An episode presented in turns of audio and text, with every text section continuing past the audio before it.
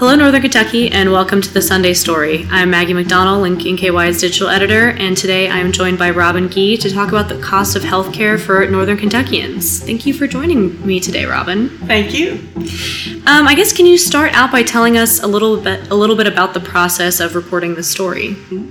This story is about what to do if you don't have healthcare coverage in Kentucky, and um, you know, just like the system itself, it was kind of hard to navigate. So I wanted to find out uh, first what exactly is out there, what is available. And so at first I did kind of a deep dive on what is Medicaid? How do you qualify for it? What are the qualified health plans under the Affordable Care Act?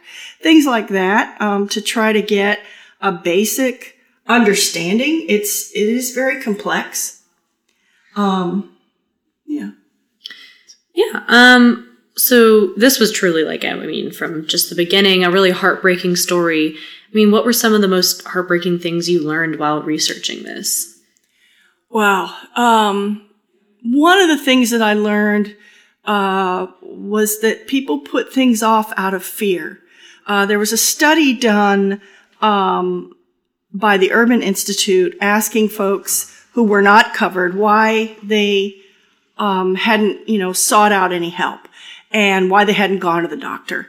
And um, many, the majority of people, the biggest response was fear of cost. And, and we talk, we see that in the news all the time that medical health debt is, you know, crushing people. Um, that a lot of people, there's a statistic, and I don't have it exactly, but there is a saying that, you know, most uh, American households are only one or two major medical crises away from complete, you know, losing their home or losing their their um, livelihoods. So um, I guess that was I heard things like people, um, and this is very common.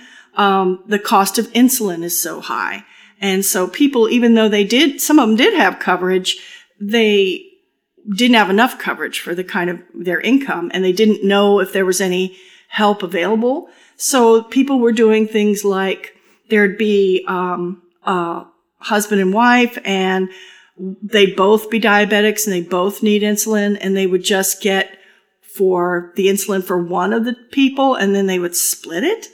There were there were things like that. There were people who, um, you know, injured themselves and tried to just take care of it at home and hope for the best. And so that was the heartbreaking thing, especially finding out that there is actually a lot of help, not for everybody, but for a lot of people. There's a lot of help out there that people don't even know exists. Um, and some of that is fear of cost again, or the stigma of being, you know, getting assistance, things like that. Yeah. Um, so, I mean, we talked about how devastating the state of health- healthcare is for a lot of people. Like you just mentioned, what are some solutions that you found? Well, one of the things that I kind of was surprised about because I actually, when I first started the story and I hadn't done any research or really looked into it, anecdotally, you know, I thought there would be kind of a crisis of people who didn't have care. And I found that to be much more encouraging than I originally thought that, um, and this is due to the expansion of Medicaid and um, some of the other uh, reforms and things that have gone into effect, and and with the ACA and other things, um, coverage is actually um, broadened um, across uh, the whole country. And I had came across um, some t- statistics on that, and that like over the 10 year period of say 2011 to 2021, um, in 2011 before a lot of the Medicaid expansion went into effect, 46 million people in the United States were without healthcare coverage. And in 2021, it was 28 million. So that's, that's a big reduction. So I think a lot of people don't know that they're eligible for that, but um, definitely uh, that's the one thing I learned and that people should. Um, and they, the state of Kentucky has uh, kind of revamped their portal system. I think this was maybe um, after the pandemic showed them that they needed to do this, but they kind of revamped their website, which is Kynect, uh, K-Y-N-E-C-T. And that portal will help if folks need care and they go on to there, they will show them you know, whether they let them apply, see if they're eligible for a Medicaid, for there's a program called K-CHIP, which is um, similar, but it's for families with children.